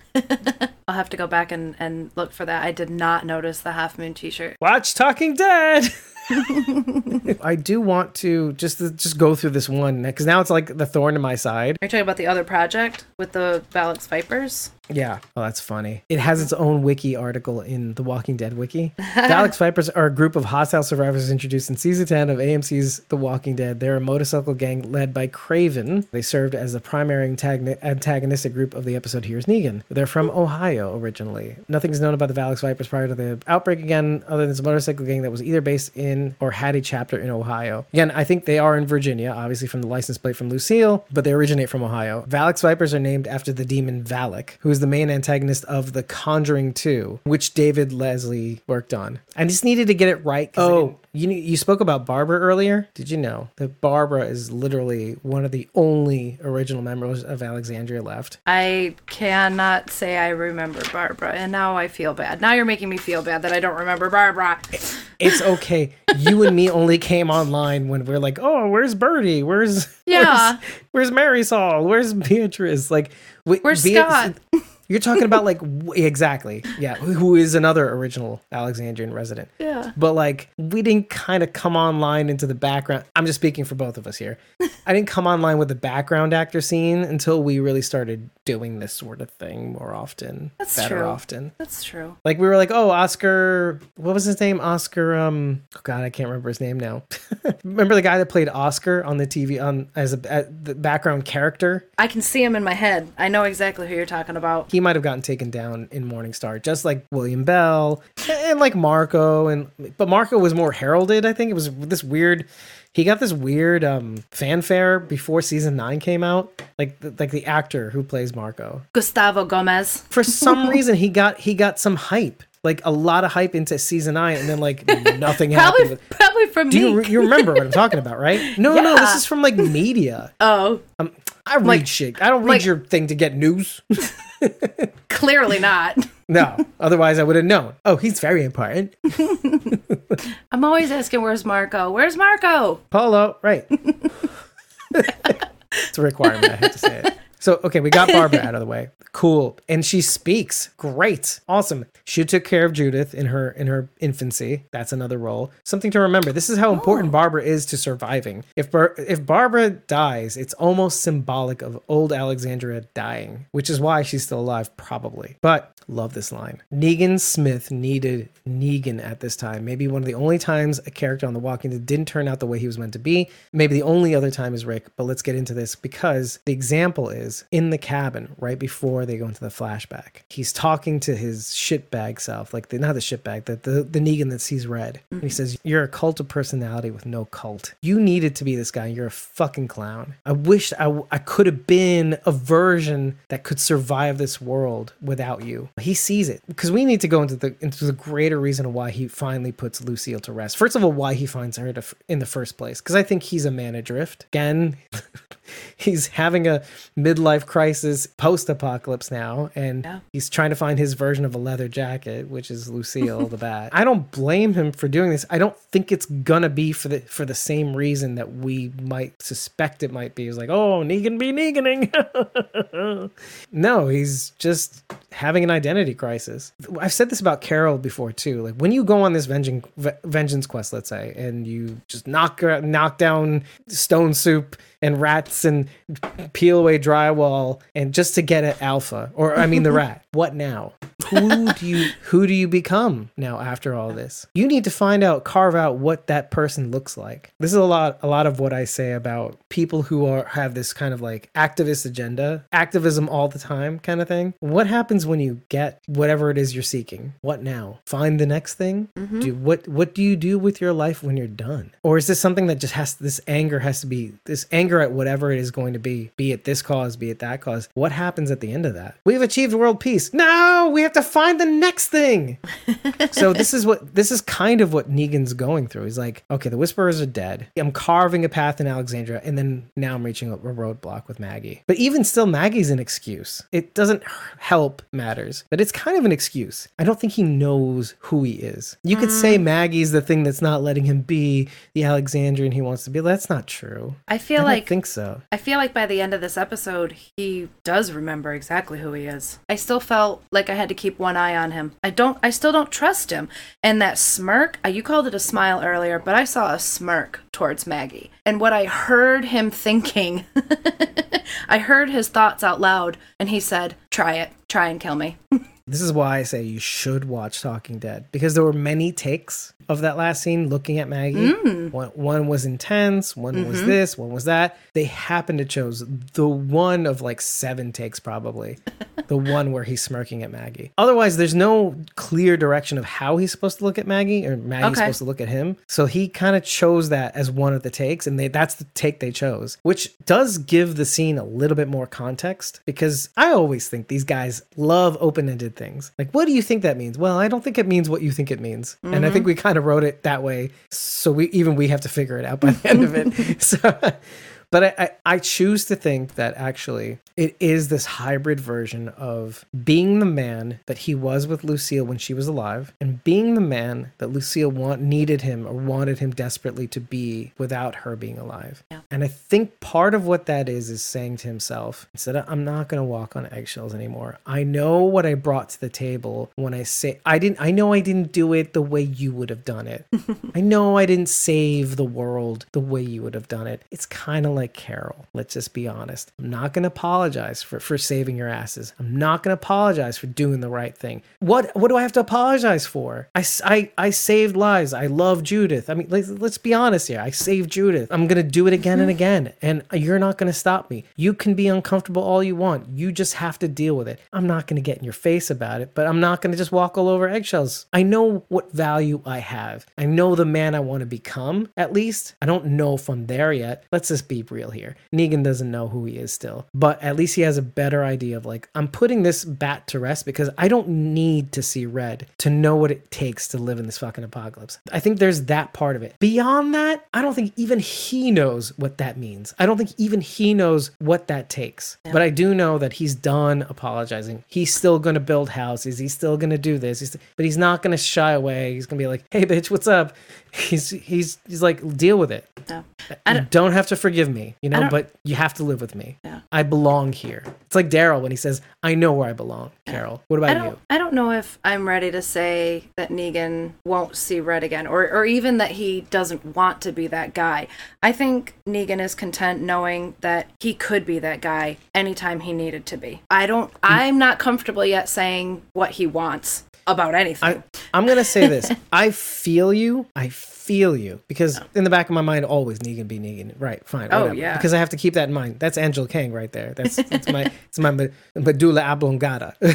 but like narratively speaking, on the written word page, he says to himself, "You're a clown. You're a cult of personality without a cult." As of now, you're a fucking joke. The fact that I had to be you to survive this thing makes me sick. Makes me sick. It's not what my wife would have wanted. She wanted to be be tough. She didn't want to be this guy. Not only was I that, I was the guy that cheated on her. And not only that, I cheated on her like I don't know how many wives I had. like I had so many wives that this is what I'm saying though. This is what I'm saying is that he took that seeing red and took it further. He said, one wife, nine wives. Fine, I make up the rules as I go along. As long as everybody's in fucking line, I'm the person that steers this ship. And don't you get any fucking ideas. Even if I th- smell that there might be an idea that you think you want to live without me, no, you don't get to live without me. I'm going to make you depend on me. This is how this ship runs. That's not a loving relationship. That's not a marriage with Lucille. But he embraced that part of him to be the man he needed to be to survive this apocalypse. It's almost resentful of Lu- Lucille, too. I am everything that you wanted me to be, right? Lucille, give me strength. and yet there's like a resentfulness. Like it does give context to his actions. It's like it's almost resentful. Like she took the easy way out. Fuck you. I was trying to keep you alive. Mm. And so, like, okay, fuck you. This is how I'm going to live my life now. Fuck you, Lucille. You want to be strong? Here, taste some blood. Taste some blood, Lucille. There's a little sick, kind of like, you, you know how some people get that way? Like, oh, I fooled you. You know, when you get to your parents, or like you sneak out in the middle of the night, like when you're not supposed to? Sure. plenty of times. Sorry, But there's a certain satisfaction. you get back home, right? You get back home and you're like, fucking did that. Fuck you. Fuck you. I beat you. I beat you. And you'll do it again and again. You'll double down. You'll double down until you finally get caught. But like still, you'll keep going. Keep going until you get caught. I I snuck out more from my friends' houses than I did my own. I could probably count on one hand how many times I snuck out of my own house. But going to your friend's house made it that much easier to do it, right? Because you Oh, weren't yeah. in the vicinity. Cause my mom wasn't there. Right. and you know what? You do that because you're like, fuck you and your rules. Like, fuck this shit. what are you gonna do at at, at you know, midnight on a on a set? What are you gonna do at midnight outside your house? Nothing. We did nothing. Yeah. It was Yeah. just to be out. it was just to be defiant. It was just to be fuck you. Yeah. Yeah. But mm-hmm. that's that's Negan in a nutshell. I, I there's no world in which I don't think there's context to everything that he does. There's that resentfulness. How dare you leave me after me trying to mm. save you? How dare you? Fuck you then. I'm gonna get five million wives and I'm gonna treat them like shit. And that's that's the irony is that I'm not I'm I'm gonna get these wives. I don't even know if he's been with them to be honest, like in the show. Yeah. I don't know about the comic book, but whatever. I don't know shit about the comic book. I don't have to, I don't care. It doesn't matter anymore. you don't need to. It, do, it But doesn't like just matter. Yeah. just imagine Sherry, right? Just imagine Sherry. Like he keeps us around. He doesn't fuck us. Like he just he just wants to own us, right? Like he just wants us as property, just so that I- nobody touches us. And I could see that. Now having this backstory, I could see that version of Negan too. Because, like, you said, it, you don't need to know his backstory of the comics because it is different. It is very different. Because things happened on the show the way they did, we have a different Negan than the one from the comic books. Absolutely. But it's definitely like a Negan that makes more sense. 100%. You can understand that Negan. Negan was a good man that made one too many mistakes and lost himself along the way pre apocalypse. Instead of being the man he was meant to be, he leaned into his mistakes. He had multiple wives that he didn't care for and that their original husbands never would. So, like, he's almost making the husbands be like him mm-hmm. Because now you can't treat your woman right. Right now, you, I'm making you into me. You know, so I am Negan. He rewarded the strong and took from the weak in exchange for safety. The loss of his wife made him a savior, but the kind we deserved rather than what we wanted. Oh, I'm gonna do whatever I want. You'll be safe, but I'm this is my playground, and all because my wife fucking left me before I, I wanted her to. That's what it, it, makes so much more sense now. But what I was gonna say about Negan, and this kind of ties it all in a bow. The name Negan is like the end name of a Gaelic surname, let's say. So like there's Finnegan, Dunnigan, Nigan, ne- mm-hmm. Negan. What does Negan mean? One. So it's like the bright one. Oh, I see. The dark mm-hmm. one. So Negan is one. I am Negan. We are Negan. We are or I am. Negan. We are one. Mm-hmm. Isn't that isn't that nuts? Yeah. Which makes sense why he dropped the Smith. It's like Negan Smith. Oh, okay, that doesn't make no sense. Yeah. That was that was the everyman. I'm not the everyman. I'm the one now. I'm Prince. Right? yeah. I'm just Negan. I'm Seal. I'm David. No, I'm, just David. I'm Cher. I'm Sharon D. That actually makes sense, actually. I'm Madonna. I got excited because I remembered the last thing that I have on my list to bring up. Lindsley. I Lindsley Register, right. So excited to see Lindsley. the origin of Laura. I like that she had like more of a backstory that we could sink our teeth into too. It's like that's her dad technically. Yeah. I also um like that she she had the tattoo on her neck already too. That wasn't something Yeah. that happened after she I got that with too. Negan. Yeah. I thought that was cool. right. It- she had ma- she had made sure. I remember this from like one of the first interviews I've ever heard with her. Um, this was on Jamie. You know Jamie J A M I. Heart still beating. That's the first interview I, I heard of with Laura, and one of the things she said was she made it a concerted effort for that tattoo to be something from her past, like pre-apocalypse, part of her upbringing. So it's fitting, and I'm glad they continued the continuity on that. That Yeah. that was something from before. You're supposed to see that tattoo, and then she had a string of interviews after that with a bunch of other people, but that was the first one. She she had nailed the first interview, and it's a really good one. You should definitely listen to it. There's something cool about these people that she meets, and then obviously there's an inference that like he comes back, and Laura is basically one of the founding people uh, of the sanctuary. She gave him the bat. Obviously, this takes the place of Dwight's part of the story. I, I know that specifically in the comic books the inspiration of Daryl. it's just like this Dwight character from this here here's Negan, and they meet up in the woods, and Da- Dwight has the crossbow. Dwight looks literally kind of like Daryl. But what's fitting about that is I know that they meant to get they meant to get Austin Amelio, but he was too busy filming Fear the Walking Dead. Oh. And they and but they said to themselves, "Hey, let's bring this character back and give her more of a rich story." And and I think mm-hmm. I think that was a good move, to be honest. And somebody actually said this, I think, on Talking Dead. Is like if we had brought Dwight back for that scene, I felt like it would have taken away from Negan's story. They would break out of focusing on that being Negan's story and saying, "Oh, well, there's Dwight's origin too." Well, yeah, it's like if we would have seen Simon, right? Okay, it would have yeah. broken us a little bit out of it and being like, oh, well, the focus is now being taken away. Just kind of like Fear the Walking Dead uh, episode 608, to breaking the focus away from this entire episode. Laura, a little bit more low key. Our eyes light up, but we don't know as much as we'd like about her to be like, oh, no, we're like, oh, yeah,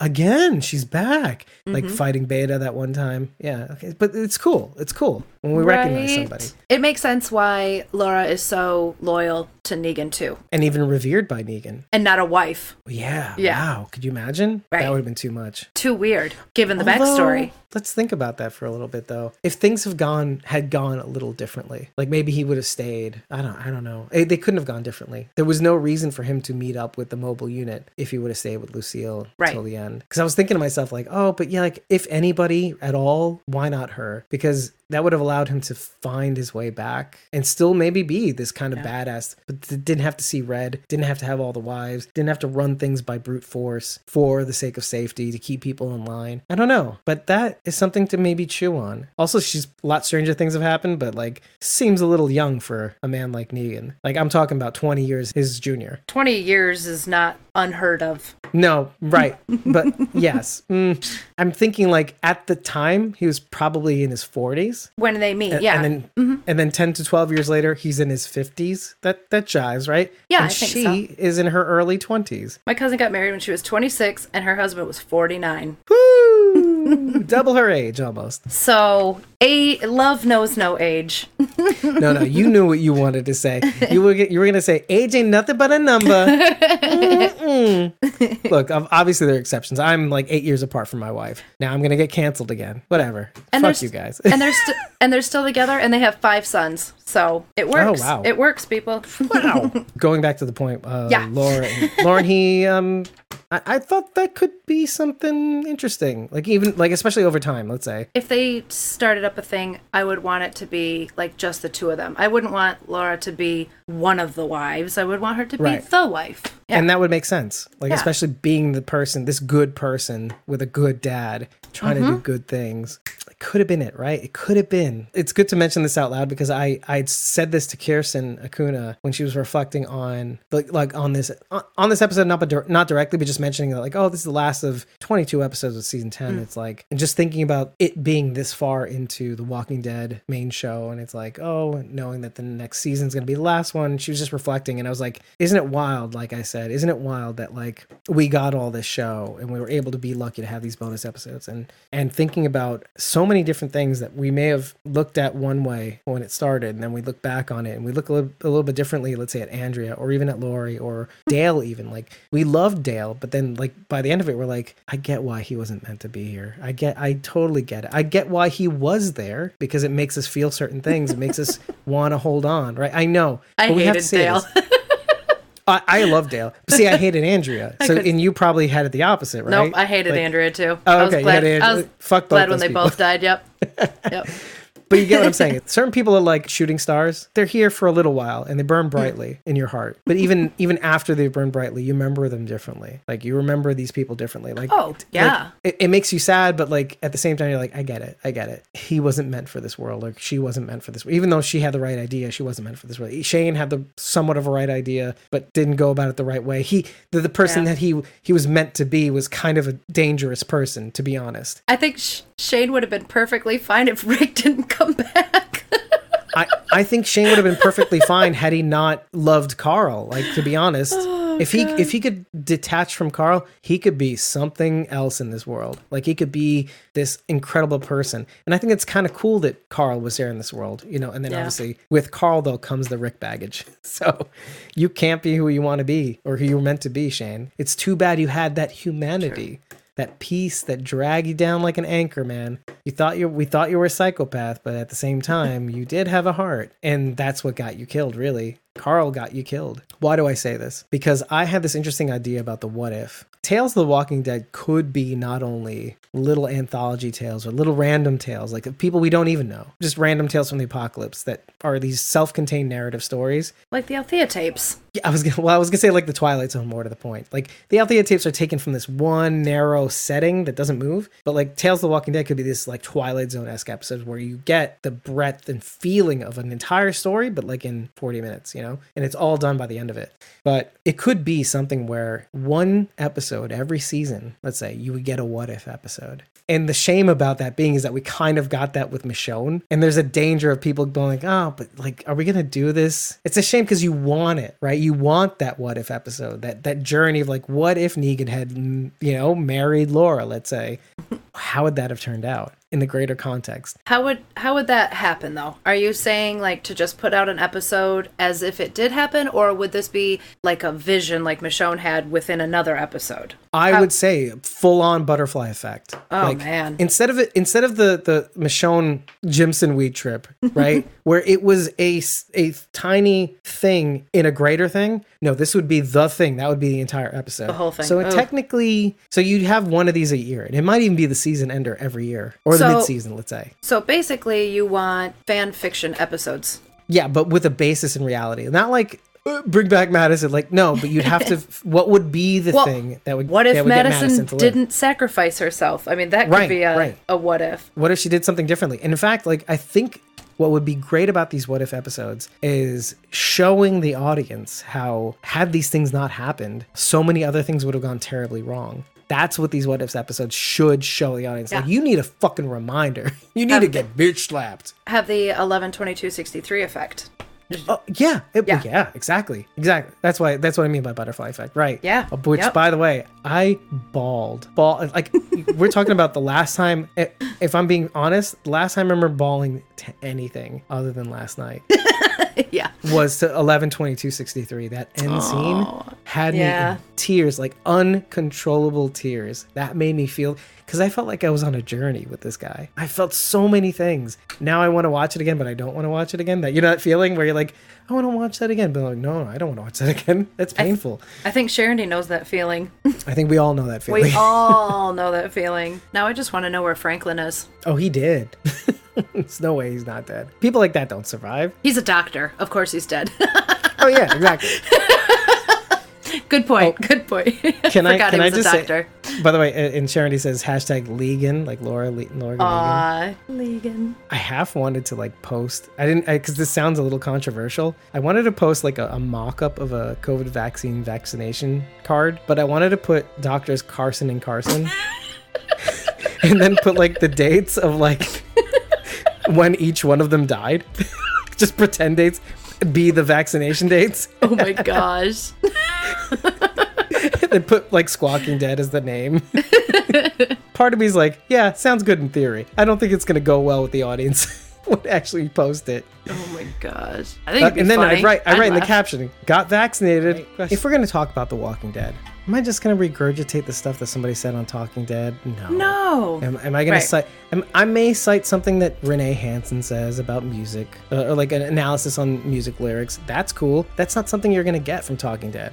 Yep. I'm going to go into character depth. I'm going to go into like interesting, like reading even further into the into the writing, like what we said about Negan and what Lucille thought she had to do to get him to be the man he should be in the apocalypse. Things like that. That means so much to me. That has so much value. I want to give you something that you're not going to get any, anywhere else. I want to give you something that you that you're going to walk away with and say, I didn't think of that before. You know, so when I post online, it better reflect that. Yeah. The clips that I post, it's either going to make you laugh or it's going to make you think. I'm not wasting your time. You better put on notifications because you're going to get one a day, mm-hmm. maybe, if that. By the end of the week, you'll probably get maybe three a day because that's when we post our episodes slash clips slash blogs, and they'll have some value to it. And you'll click on them and you'll be like, oh gosh, I should have followed Squawking Dead three years ago. Yeah, you should have, you fuck face. Where you been? yeah, where you been, you pieces of shit? It's like, I hate. so, So resentful. aggressive. yeah, I, know. And this must be part of this must be part of the problem. I'm, I'm finally opening up. This is I think this is what people want, right? Right? Right? Right, That's what Charity? make that's what makes good TV. I, I, other than the leather jacket and the happy days, which we didn't say out loud, and you know we said in the pre-show, but like the happy days shit, it's true. No, you can't say anything after that. Like being the Fonz. Hey. Come on. Yeah, I wrote this down, but it's not even a big deal. But like Lucille has a Colt firearm. I thought that was kind of interesting. You can actually make Oh. out you can make out the model and everything like that. It- it- mm. it's it's just an interesting Rick parallel, like mm-hmm. how he had the Python. But what's what's more important? This is what led me to thinking what I thought about Lucille and what she felt like she had to do. You're thinking to yourself, why doesn't she shoot him? So in a way, like why even bring the gun to the table in the first place? Well, I had a lot more going on in my head than just just that. When I saw she had the gun in one hand, the information on the other side of her, and in that moment she was deciding which she which hand she was going to use. Now, at first, maybe this is just the sick part of my twisted brain. I thought she would shoot herself in front of him. Oh, that is interesting. Now, wait, let's follow this logic because I think you and me have the same conclusion. Why doesn't she? Because she would rather watch him suffer. That's what I thought Mm-hmm. too. Like she's sitting here wondering which would hurt him more, mm-hmm. which would give me more satisfaction. To keep him alive. And then in the end, I love when I get to say this because mm-hmm. e- even in this scenario, because it's, you wouldn't think it doesn't go the way she thinks it would. It will. She thinks he's gonna suffer and blah blah. blah. And no, he shows up instead. This is like her own little version of the apocalypse. He becomes the man he's meant to be oh, for her. For her, not yeah. for not for the apocalypse, not for what the world was. I thought that's kind of cool. That's his version of The Walking Dead, right there. Because you think the zombie apocalypse, it's over for him. No, he shows up. But I was thinking the same thing. Oh, this is going to make him hurt so much more and make me feel a lot better. And in the end, what do we find out though? We find out that he doesn't even tell her until they're in this moment where he has to get the drugs. And then he finally starts to tell her. And then she goes, No, no, no, no. This is why I think you need to give up because I know that you cheated on me. Like he didn't tell her until just then. I had assumed on first watch that like, oh, he to- she told he told her already, and because he was saying, I wait, I lie awake at night thinking, how how did I get to be so lucky that you stuck around with me? And then I realized upon watching again, oh, he means because he was such a loser. Like uh, you you paid for my bills and all that stuff. You did you did all this for me, and and yet you still stuck around with me, even though I didn't come back. I didn't take you home from the doctor's office. No, no, no, no. She knew about that, and it's like, but no, no, no, honey, you don't understand. I was ready to cut you out, but I I knew, I just knew you were the. I took a chance on you, and and of course, I'm still thinking like she chose the thing to make him suffer, but like at the same time, it's like, but what if? What if? What if he shows up? Not everybody gets that. No, not everybody gets that that that last chance, and it ends up working out. And sometimes it does. It's like that speech that Morgan gives. Like I've been I've been you know sometimes people change maybe a couple times in their lives. You know people make that change. You know the change that they've been meaning to make. But I've been thir- I've been 16 different somebodies. You know like I've made that change 16 different times. You know and I and I keep doing it. And so this is one of those times that change. You know that that, that life somehow brings you or death. Upon them finally having this confession period, she says you made up for it. And I thought that was kind of interesting pair of words when you think about, okay, let's bring it back to Maggie. This is what gives him the ammunition to say, I showed up. I did the things. I saved people's lives. I stopped the whisperers. I don't have to pretend to be in the show. Like, I know what I did. There's no making two bits about it. I know what I did. I don't expect you to forgive me. I don't I don't expect you at all to forgive me. But I'm not gonna sit here and say I didn't do anything. I'm not gonna cower in fear. I'm not gonna pretend like I'm nobody. I'm not gonna blend in the background. I am who I am. I may not be the guy I used to be, but I am who I am. I have to own up to everything. I'm taking responsibility, like Carol, I'm taking responsibility for everything that I've done. I'm going to make that commitment to, that- to saying, I'm not going to do it again, but I know what I did. I can't run away from that. There's no way. And with you around, there's no way I can get away with it. You know, like if even if I try. I just thought that's a good juxtaposition to have to this very moment. You made up for it. And then he gets to bury her, finally, in the embers, burying it in a shroud. You know what? We'd always dreamt of this moment. We always wondered what would happen if he got Lucille again. And part of me is doing backflips right now. First of all, I never thought that he would actually find it. I really, I really didn't. I, re- I really, I always thought that, okay, he's going to keep his promise. And in a way, he did.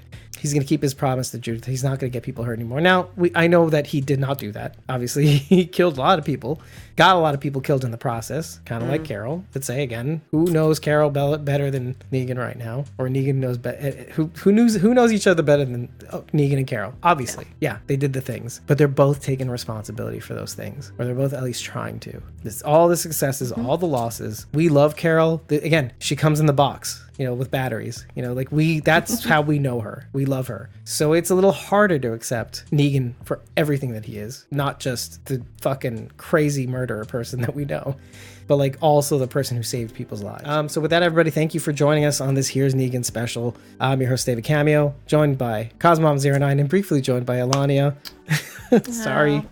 And Sharon in the chat. Hi. Hi. Oh, actually, she's this way. I have to remember that. She's this way. In the regular show.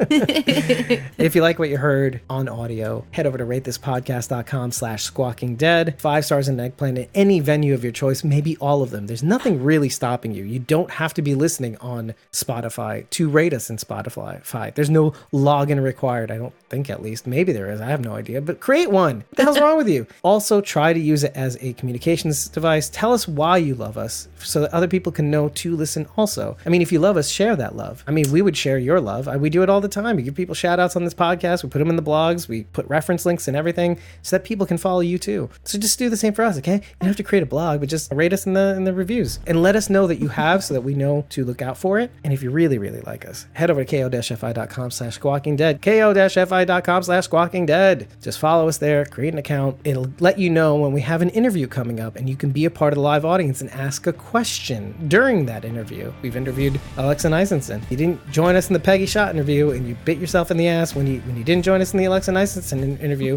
when are you going to cop on and just follow us on ko-fi.com slash squawking dead? I can't make you do it. But if you like it and you want to join in on some of the fun, whether it's recording an episode, whether it's joining an interview and being a part of the live audience, buy us a coffee. It'll last you 30 days. It'll give you 30 days of supporter back content. If you subscribe to a coffee a month, the party just keeps on rolling. You'll continue to have access to perks, to be able to download the unedited episodes, to be in our weekly Wednesday, maybe Thursday, who knows, Jackbox games. of course, many new perks to come as ko-fi.com is going to be having tiers soon, which means my job is going to be a lot harder because I'm going to be giving you lots of free shit. Let's just put it that way. lots of free shit are coming your way if, if tiers comes out because you commit to three coffees a month, you get free shit every month, let's say. Again, I'm not saying to buy us a coffee. I'm just saying just follow us so you know what's going on so that when something comes out that you might be interested in joining us or listening to, like an unedited episode where we talked about, you know, in the last one where, where Alexa was going to be a possible interviewee, you would have known before anybody else. I guess we'll see you